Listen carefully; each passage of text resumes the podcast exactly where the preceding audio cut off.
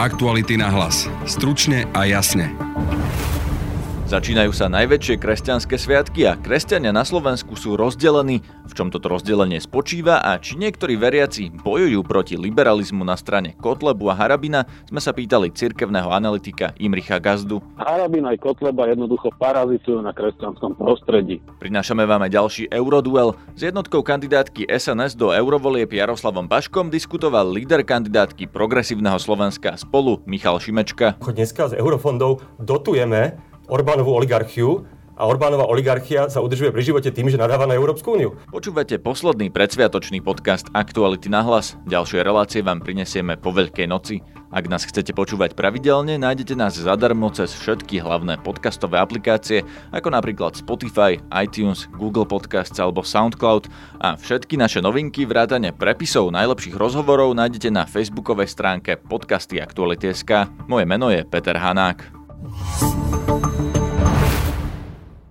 Kňaz Marian Kufa či arcibiskup Jan Oroš, ktorí sa vymedzujú voči liberalizmu, patria do tej istej katolíckej cirkvi ako bývalý arcibiskup Robert Bezák či napríklad teológ Tomáš Halik, ktorí pred prezidentskými voľbami podporili Zuzanu Čaputovú. Tento týždeň vyvolal veľkú odozvu rozhovor s autorom knihy Klerofašisti, ktorý nájdete pod názvom Kňaz Kufa je nebezpečný. Preto sa k tejto téme vraciame rozhovorom s cirkevným analytikom Imrichom Gazdom, ktorý je aj spoluzakladateľom konzervatívneho webu Postoj. Pýtal som sa ho, či sú slovenskí veriaci rozdelení na liberálnejších a konzervatívnejších. V každej skupine obyvateľstva sú ľudia, ktorí majú konzervatívnejšie a liberálnejšie zmyšľanie a je to tak vlastne aj v skupine ľudí veriacich. Takže určite e, to takto je, ale zase nemyslím si, že by to malo nejaké dôsledky v tom zmysle, že by to privádzalo nejakú situáciu, nejak rozčesnutia napríklad naprieč katolickou alebo evangelickou církvou. Aké to má dôsledky? Že veriaci ľudia na Slovensku niektorí sú, povedzme, až tak bojovne naladení proti liberalizmu. Je to niekedy aj nejak nesprávne pochopenie niektorých test. Ono, každá viera, aj kresťanská viera, e, má v sebe istý dualizmus. E, asi to trošku zjednoduším a katolickí alebo evangelickí teológovia by mi dali po prstoch, ale katolíckej, v kresťanskej viere máme kategórie dobro a zlo, pravda a lož, nebo a peklo.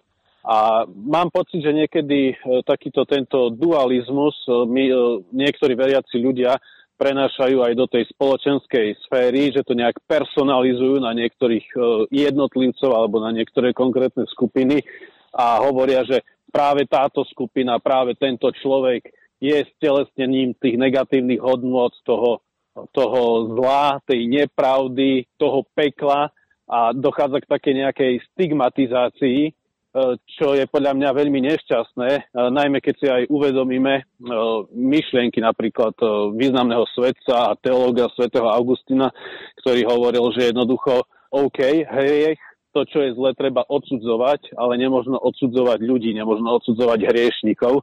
E, čiže ja myslím, že aj takéto nejak polarizujúce e, zmýšľanie, keď je potom prenášané do tej spoločenskej sféry, tak e, dochádza k akémusi hľadaniu tých nepriateľov, tých nositeľov zla, tých nepriateľov cirkvi a to ja považujem osobne za, za veľmi nešťastný prístup.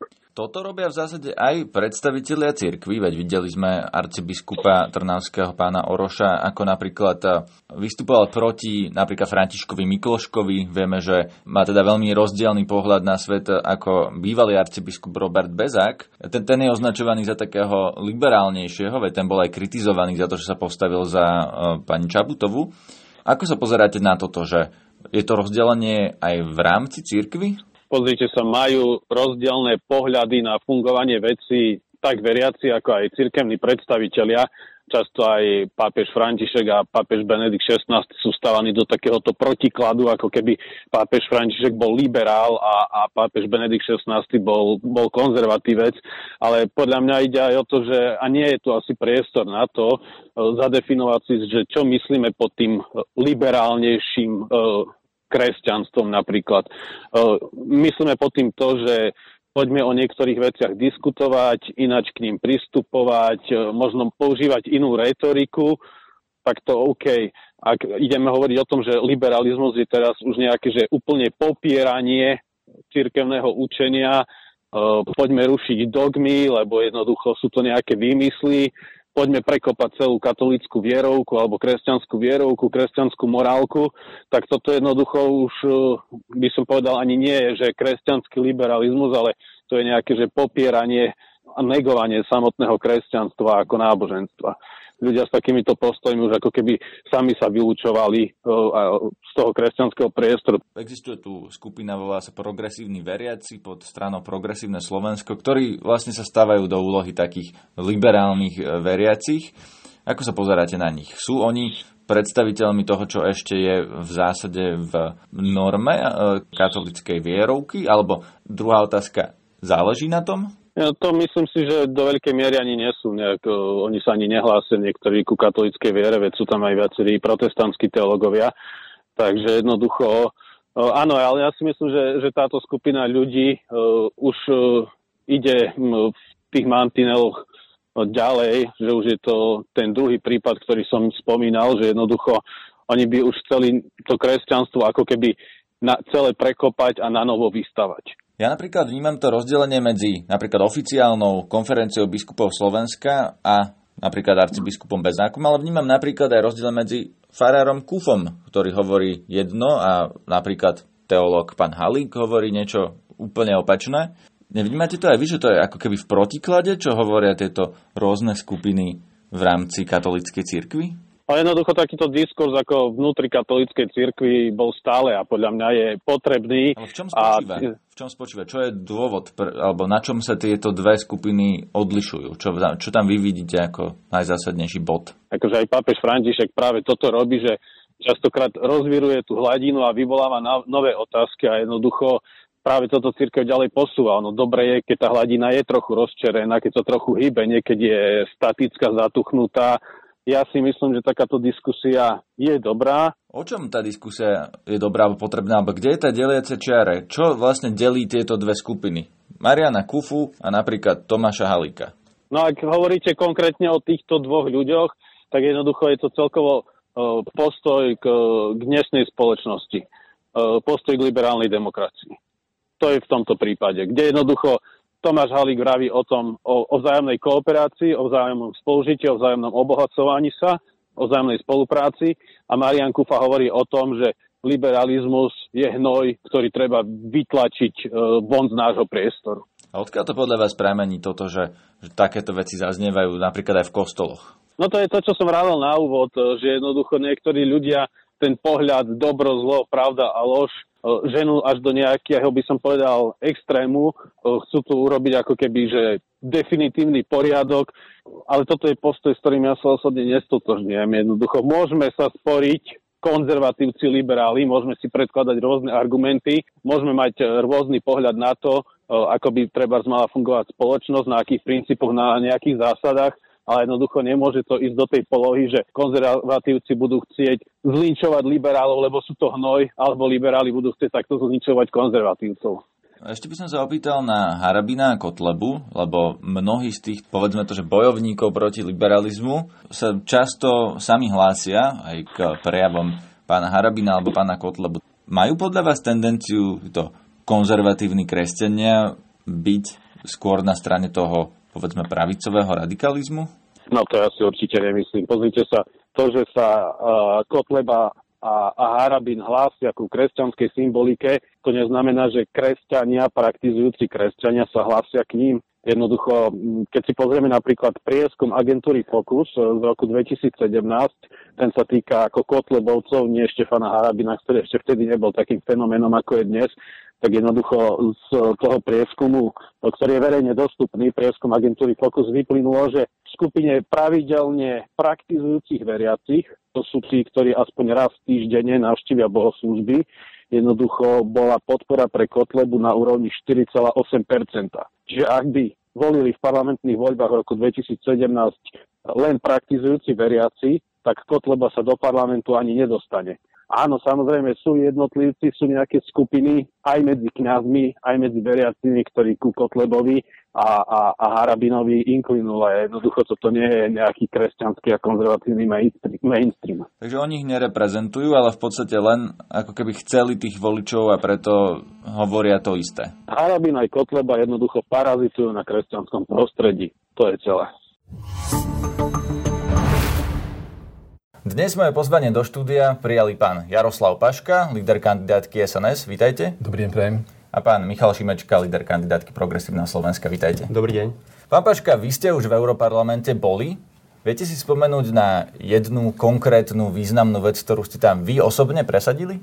Ale ešte, ja si spomínal viacej takýchto vecí. Jedným z takých zásadných bodov, ktorý som presadzoval, bol, v petičnom výbore, kde sa maďarskí benediktini stiažovali, že súdne rozhodnutie, ktoré sa týkalo Rusoveckého kaštieľa v Bratislave alebo v Rusovciach, že, ktoré im vlastne z, odňalo tento, tento kaštiel, je potrebné riešiť na európskych inštitúciách, pretože všetky súdy, ktoré to vtedy rozhodovali, rozhodli v nespro, neprospech.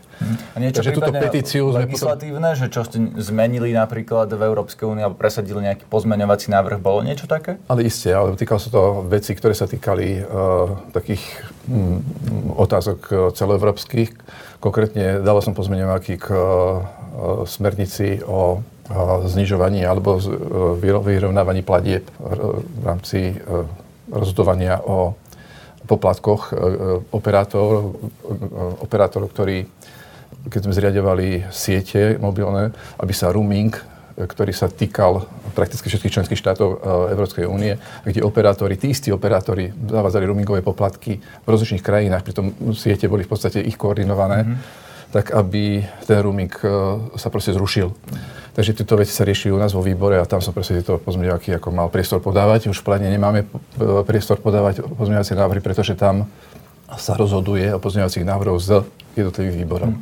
Pán Šimečka, máte nejaký konkrétny merateľný cieľ, ktorý by ste chceli presadiť vy? Niečo, čo bude inak v Európskej únii po 5 rokoch vašim pričinením? Mm-hmm. Tak na Slovensku aj od vlastne vraždy Jana Kuciaka je veľkou tému spravodlivosť a nedôvera napríklad v policiu a prokuratúru.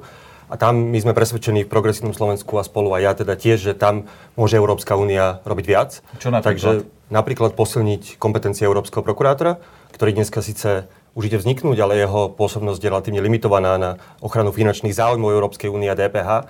Ja by som napríklad presadzoval v Európskom parlamente, aby sa tá pôsobnosť rozšírila a napríklad aj na colné podvody a možno iné, eh, možno iné trestné činy s celoeurópskym presahom. A zároveň podľa mňa by sme mali začať tlačiť aj na vznik niečoho ako Európsky vyšetrovací úrad presne preto, aby keď sú také kauzy, ako tu máme na Slovensku, mohli prísť vyšetrovatelia, ktorí nebudú mať všetky tie väzby na slovenských politikov, oligarchov alebo kriminálnikov. To sa mi zdá, že dlhodobo je niečo, čo, o čo sa ja chcem usilovať. Nie je toto práve úloha štátu, že štát by mal zabezpečiť policiu? Prečo by sme to mali suplovať z európskej úrovne? Je to úloha štátu, Jedna vec je, či to štát plní a to dneska vidíme, že aj tam sú problémy, ale hlavne dneska v Európskej únii máme jednotný trh, máme voľný pohyb osôb a veľa z toho organizovaného zločinu, ale to sa týka aj terorizmu a iných trestných činov, majú proste európsku pôsobnosť. Organizovaný zločin, mafia je dobrý príklad a preto potrebujeme aj na európskej úrovni nástroje, ako toto, ako toto potierať.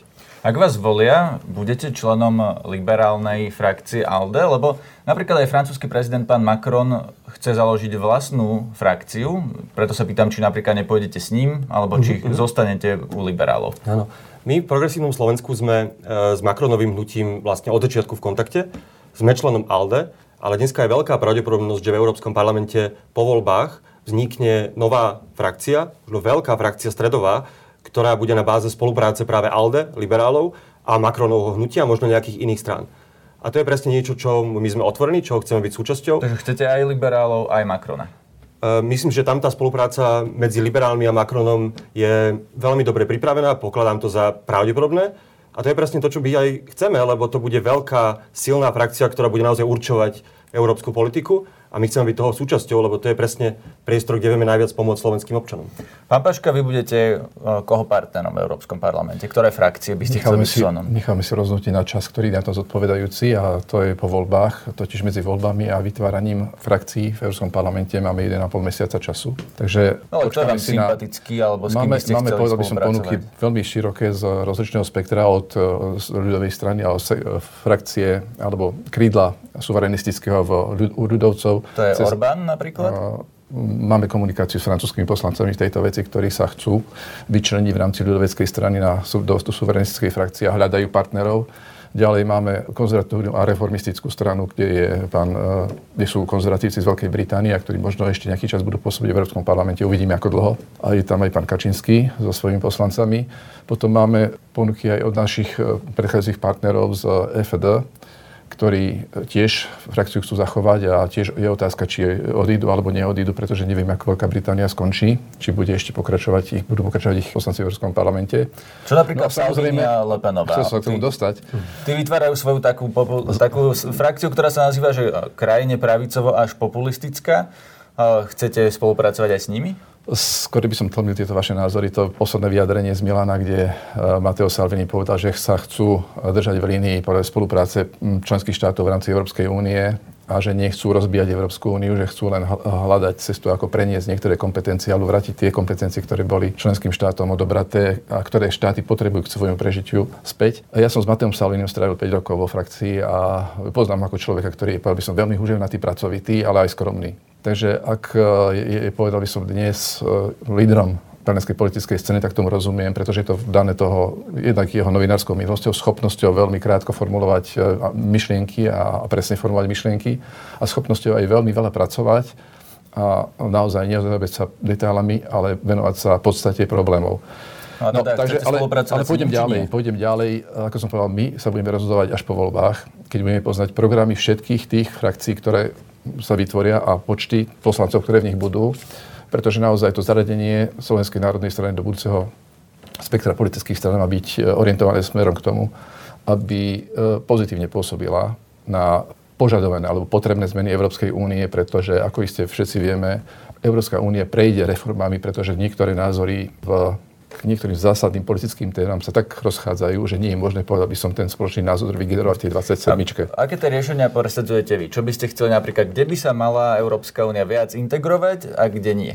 No predovšetkým by sme sa mali viacej orientovať na hospodárskú spoluprácu a na e, doriešenie kompetenčných sporov v oblasti Takže ekonomiky. napríklad tá nejaká únia, čo sa týka daňovej politiky, mali by sme mať spoločnú no, daňovú politiku? Je, je otázka, či spoločné to rozhodne nie to odmietame, ale povedal by som taký ten doladenie tej problematiky daní, pretože vieme, že napríklad pri DPH sú sadzby v jednotlivých krajinách rôzne, ale nielen, že sú rôzne sadzby, ale aj daňové základy sú rôzne.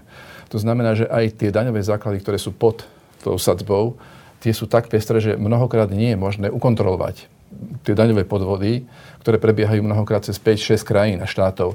Takže a v každom štáte sú, povedal by som, tie daňové základy úplne iné, takže tak ako to bolo spomínaté, že, spomenuté, že tie problémy colné a daňové e, rozbijajú, povedal by som, ten systém nastavenia Európskej únie a korektného fungovania medzi štátmi, tak je Páč, to vážny problém. Vás by som sa opýtal na to, vy aj o sebe hovoríte, že ste proeurópska strana, kde chcete viac integrácie? Proeurópska koalícia v tejto chvíli, lebo sme, ideme do volieb ako koalícia Progresívne Slovensko a spolu. A my sme presvedčení, že Európa potrebuje silnejšiu spoluprácu všade tam, v všetkých tých oblastiach, kde nás tá spolupráca robí silnejšou. To je predovšetkým oblasť bezpečnosti, bezpečnosti a obrany. Je to aj oblasť... Napríklad Európska armáda? Nemusí to byť nutne Európska armáda. Európska armáda je v tejto chvíli na veľmi vzdialený, vzdialený cieľ. To je na generácie dopredu v tejto Ale chvíli. ste za, či nie? Principiálne, ja si myslím, že, um, že dneska potrebuje Európska únia najmä bezpečnostnú politiku spoločnú. Ani to ešte nemá. Slovensko uh, je členom NATO a to je garancia našej kolektívnej obrany. Na druhú stranu Európa musí viac spolupracovať v obrane, jednoducho aj preto, aby vedela chrániť svoje záujmy a ochrániť záujmy svojich občanov napríklad v susedstve, napríklad pred, uh, pred aj konfliktami, ktoré môžu vzniknúť, z nich sú potom neriadené migračné vlny. A toto všetko jednoducho musíme vedieť urobiť aj bez NATO ale platí, že zatiaľ NATO je garantom našej bezpečnosti. Druhá vec je, že Európska únia v dnešnom svete, keď vidíme, že vzostup Číny, vidíme, že Trump je nepredvídateľný, jednoducho aj tie najväčšia európska krajina, Nemecko, je geopoliticky malá voči Takže týmto hráčom. Potrebujeme, spoločnú európsku zahraničnú politiku silnejšiu ako teraz, myslíte? Samozrejme. Čo presne? samozrejme, Európa musí byť globálna veľmoc. A, nie, a ako sa k tomu dostaneme? Čo konkrétne by sa malo zmeniť ešte? napríklad potrebujeme posilniť e, bezpečnostnú politiku, dneska už niektoré, a obrannú politiku. Dneska máme permanentnú štruktúrálnu spoluprácu, to je pekné, veľa tých projektov tam je. Potrebujeme viacej spoločných misií európskych na stabilizáciu, na mierové riešenia napríklad konfliktov, ktoré sa nás dotýkajú. E, Ďalej potrebujeme aj jednoduchšie rozhodovanie, rýchlejšie rozhodovanie v krízových situáciách medzi európskymi ministrami zahraničia, prípadne ministrami obrany. Potrebujeme viacej peňazí do obrany aj z európskeho rozpočtu. Mnohé z týchto vecí sa už naštartovali, ale vzhľadom na to, ako je ten svet nepredvídateľný a nebezpečný, podľa mňa potrebujeme viac, lebo pre Slovensko, ale vôbec pre Európu nie je iná cesta, ako prežiť v tomto svete, než, než byť silný spoločne. Čo napríklad migrácia? Mala by mať migrácia spoločné európske riešenie a ak áno, ako by malo vyzerať? Migrácia uh, už z princípu, keďže máme Schengen, ktorého je Slovensko súčasťou, z ktorého profitujeme, môžeme študovať, pracovať, cestovať do zahraničia, už z toho dôvodu, že máme Schengen, potrebujeme migráciu riešiť spoločne. Tam si myslím, že, že není No, veľmi, ako? Čo, není veľmi čo znamená otázka. to riešenie? Jednak mnoho z tých riešení už sa načrtlo, napríklad pobrežná a pohraničná stráž Európskej únie. Takže brániť sa pred príchodom migrantov, alebo si myslíte, že potrebujeme kontro, v kontrolovať hranice. Kontrolovať hranice, to bol ten problém v tom roku 2015. Jednoducho, že sme neboli pripravení na tú krízu. To si proste povedzme otvorene, tam Európska únia zlyhala e, pri, e, pri tej kríze. Odtedy máme pohraničnú a pobrežnú stráž na kontrolu vonkajších hraníc Schengenu. Podľa mňa mala byť silnejšia. To by nemalo byť, že zo pár tisíc pohraničníkov, to by malo byť zo pár desiatok tisíc. Prepačte, v tomto sa zhodujete Áno. aj s stranami ako Sme rodina, ktoré sú napríklad so Salvínim, Mhm, ktoré hovoria, že by sme mali brániť Európu a posilňovať tie, tie hranice. V čom je pohľad liberálov iný na túto problematiku No. ako ostatných strán? Ja som presvedčený, že okrem toho potrebuje Európa viac spolupráce, alebo Európska únia aj v takých oblastiach, ako je napríklad návratová politika. Alebo ako sú readmisné dohody. Teda, že vrácať migrantov späť? Potrebujeme spoluprácu, a to opäť môže robiť iba Európska únia ako celok, lebo je silnejšia. Potrebujeme spoluprácu s krajinami pôvodu migrácie a s krajinami tranzitu migrácie. To sú tie readmisné dohody, aby sme mohli tých ľudí, ktorí z nejakých dôvodov nemajú nárok na azyl, aby sme ich mohli efektívne vrácať. Európsky liberáli hovoria aj to, že Európa potrebuje migráciu, že by sme mali tých ľudí do Európy sem prijať, lebo e, napríklad potrebujeme ich ekonomicky, že nebudeme mať kto platiť naše dôchodky do Áno. budúcna. A to mimochodom je aj téma veľká výzva pre Slovensko, lebo na Slovensku stále... Preto sa pýtam, že či ste za alebo proti. Takto. Na Slovensku stále akože rôzne populistické, demagogické strany stále hovoria, že kvóty a utečenci, pričom na Slovensku bolo udelených minulý rok 5 azylov pre utečencov. Naopak, prišlo myslím 20 tisíc nových ľudí legálne pracovať na Slovensko. A to sú predovšetkým ľudia z Ukrajiny, ale aj ľudia z Vietnamu, ľudia zo Srbska. To je veľká výzva. Slovenská vláda to paradoxne podporuje, lebo na to tlačia firmy, pretože nie je dostatok pracovných miest. My si myslíme v súlade teda s vládou, že do istej miery túto migráciu dneska, ekonomickú legálnu migráciu aj Slovensko potrebuje. Potrebuje aj špičkových ľudí, aj ľudí na pracovné miesta, kde Slováci jednoducho to nemajú ako obsadiť. Zároveň ale hovorím, že, tieto, že táto legálna migrácia, títo cudzinci, ktorí u nás pracujú, musíme ich byť schopní integrovať, aby nevznikali geta a problémy z toho. A zároveň musia, musia pracovať za rovnakých podmienok ako slovenskí zamestnanci, aby to nedeformovalo pracovný trh a aby to netlačilo dole mzdy. V čom je váš pohľad iný, pán Paška? No ja som to pozorne počúval a povedal by som, je, je dobré, že pán Šimička povedal, že majú vlastnú predstavu o tejto politike, pretože Guy Verhofstadt, ktorý reprezentuje liberálnu frakciu, hovorí niečo úplne iné. A možno pomôže tomu spoluprácu s Macronom, kde proste naozaj sa troška ten pohľad Guy Verhofstadta zmení, pretože on hovorí, že treba otvoriť hranice, treba sa o všetkých postarať, ktorých prichádzajú a, a že to povinnosťou civilizovanej Európy, aby každý Afričan, každý Aziec, ktorý príde sem a má pocit, že tu je tá jeho politická budúcnosť alebo životná budúcnosť, aby mal vytvorené podmienky, či môže pracovať, chce pracovať alebo nie, tak nezávisle od toho, aby dostal povedzme to základné zabezpečenie. A vy by ste to ako riešili? No ale no, my sa zhodneme v tom, že treba chrániť hranice, ale čo je zásadný rozdiel, ktorý možno by bolo treba povedať, v čom sa líšia tieto koncepcie. My hovorím, že kompetencia má nad tým, kto, sa zostane, kto zostane v krajine a kto sa usadí, nemá Európska únia, ale národný štát, pretože národný štát má kompetencii k občianstvu. Takže keď si povieme, občanom. že nechceme nikoho, tak máme právo nikoho neprijať. My si to nepovieme, my robíme vlastnú, vlastnú pracovnú politiku, a už bolo povedané, máme tu odborníkov, zamestnancov z, zo Srbska, z Ukrajiny, z Čiech, máme tu aj Britov, proste máme tu, povedal by som, veľmi, voľný pohyb pracovných síl a z tohto pohľadu je, povedal by som, tá pracovná migrácia absolútne korektne riešená v našej legislatíve aj v legislatíve ostatných krajín. To, čo je problém, aby nám niekto z nejakého úradu v, v Malte alebo v Bruseli povedal, že toľko a toľko migrantov z tej a tej krajiny musíte prijať, pretože my sme sa rozhodli, že sú to akože oprávnení užívateľia výhod Európskej únie. A to je problém, pretože štátny rozpočet Slovenskej republiky nemá vyčlenené finančné prostriedky na podporu migrácie alebo ak má, tak ich má špecifikované, že, podporí ochranu hraníc, že má proste finančné prostriedky na to, aby sa podporili niektoré politiky Európskej únie, ale nemá finančné prostriedky na to, aby zabezpečil starostlivosť, a teraz už hovoríme 5, 10, 15, to sa ešte dá, ale väčšieho, väčšieho množstva ľudí, ktorí prídu, Otázka je, či vôbec k nám chcú ísť, viete. No, to je, ak, ak môžem teraz zareagovať, že toto sa mi zdá, že je vyslovene to strašenie, o ktorom to, to hovorím, lebo nikto, nikto v Európskej únii nehovorí o tom, že právo udeliť azyl by malo prejsť na nejaký úrad v Malte. To náleží členským štátom a vo všetkých teda návrhoch, ktoré ja poznám a o ktorých sa hovorí reálne, relevantne to tak zostane. To, o čom sa hovorí, je, že európske štáty by mali viacej spolupracovať pri napríklad azylovej politike, presne preto, aby, aby migranti, respektíve žiadatelia o azyl, nevyužívali tie rozdielne azylové procedúry, kvázi ako že nechodili z krajiny do krajiny, hľadajúc to najlepšie, tú najlepšiu procedúru pre azyl, ale to vôbec neznamená, že by Slovensko nemalo rozhodovať o tom, komu ten azyl udeliť. Len tá procedúra by mala byť Len tá procedúra by mala, byť, by, mala, by mala sa k sebe približovať medzi tými členskými štátmi, jednoducho, aby nevznikal presne ten chaos, aký, aký vznikol v roku 2015 a 2016, že to je úplne racionálne riešenie. A, a iba teda chcem povedať, že Slovensko má toto, túto právomoc a ju využíva tak, že naozaj tých azylov, ktorých udeluje minimálne, ale aj preto, lebo žiadateľov o azyly minimálne. Ale opäť hovorím, že toto je strašenie niečím, čo už neexistuje. Naopak by sme sa mali vinovať tej migrácii, ktorú na Slovensku máme, tej legálnej, a nie strašiť nejakými imaginárnymi kvótami alebo nejakými imaginárnymi tisíc, tisícmi utečencov. Podľa mňa ja som za to, že Európska únia musí byť solidárna s ľuďmi, ktorí utekajú pred vojnou, ktorí nemajú inú šancu, ktorí nemajú inú možnosť. To je jednoducho aj, to sú aj, to aj medzinárodné právo, ale vôbec to neznamená to, čo, to, čo tu hovorí pán kolega, to je čisto strašenie. Nie, Pani, ja, sa ja ešte, som doplnil, že, že ten úrad 2013, ktorý sa zakladal na Malte, Európsky úrad pre migráciu, bol zriadený práve s týmto účelom, nie koordinácie, ale najskôr skoordinovať tituly na, na podporu azylov a na podporu a teda špecifikácie nároku na uh, pobyt v Európskej únii na základe dohôd politických a potom následne aj z mechanizmus, ktorý by mal tieto, týchto, týchto ľudí, ktorí prídu, vylodia sa, rozdieť do členských štátov. To tak nie. Nájdete to vo všetkých to dokumentoch, ktoré Európska komisia doposiaľ vydáva, aj posledné rokovanie v Európskom parlamente o, smrti, e, o, o podpore migrácie, ktoré bolo prijaté aj spolu s rozpočtom na túto podporu migrácie, hovorí o tom, že následne je potrebné nájsť umiestnenie týchto osôb, ktoré sú prijaté do Európskej únie, do členských štátov podľa spôsobu prerozdelia. A teraz sú dva mechanizmy, ja poviem, ktoré. Bude jedno administratívne, že proste dobrovoľne príjmu štáty množstvo... Samozrejme.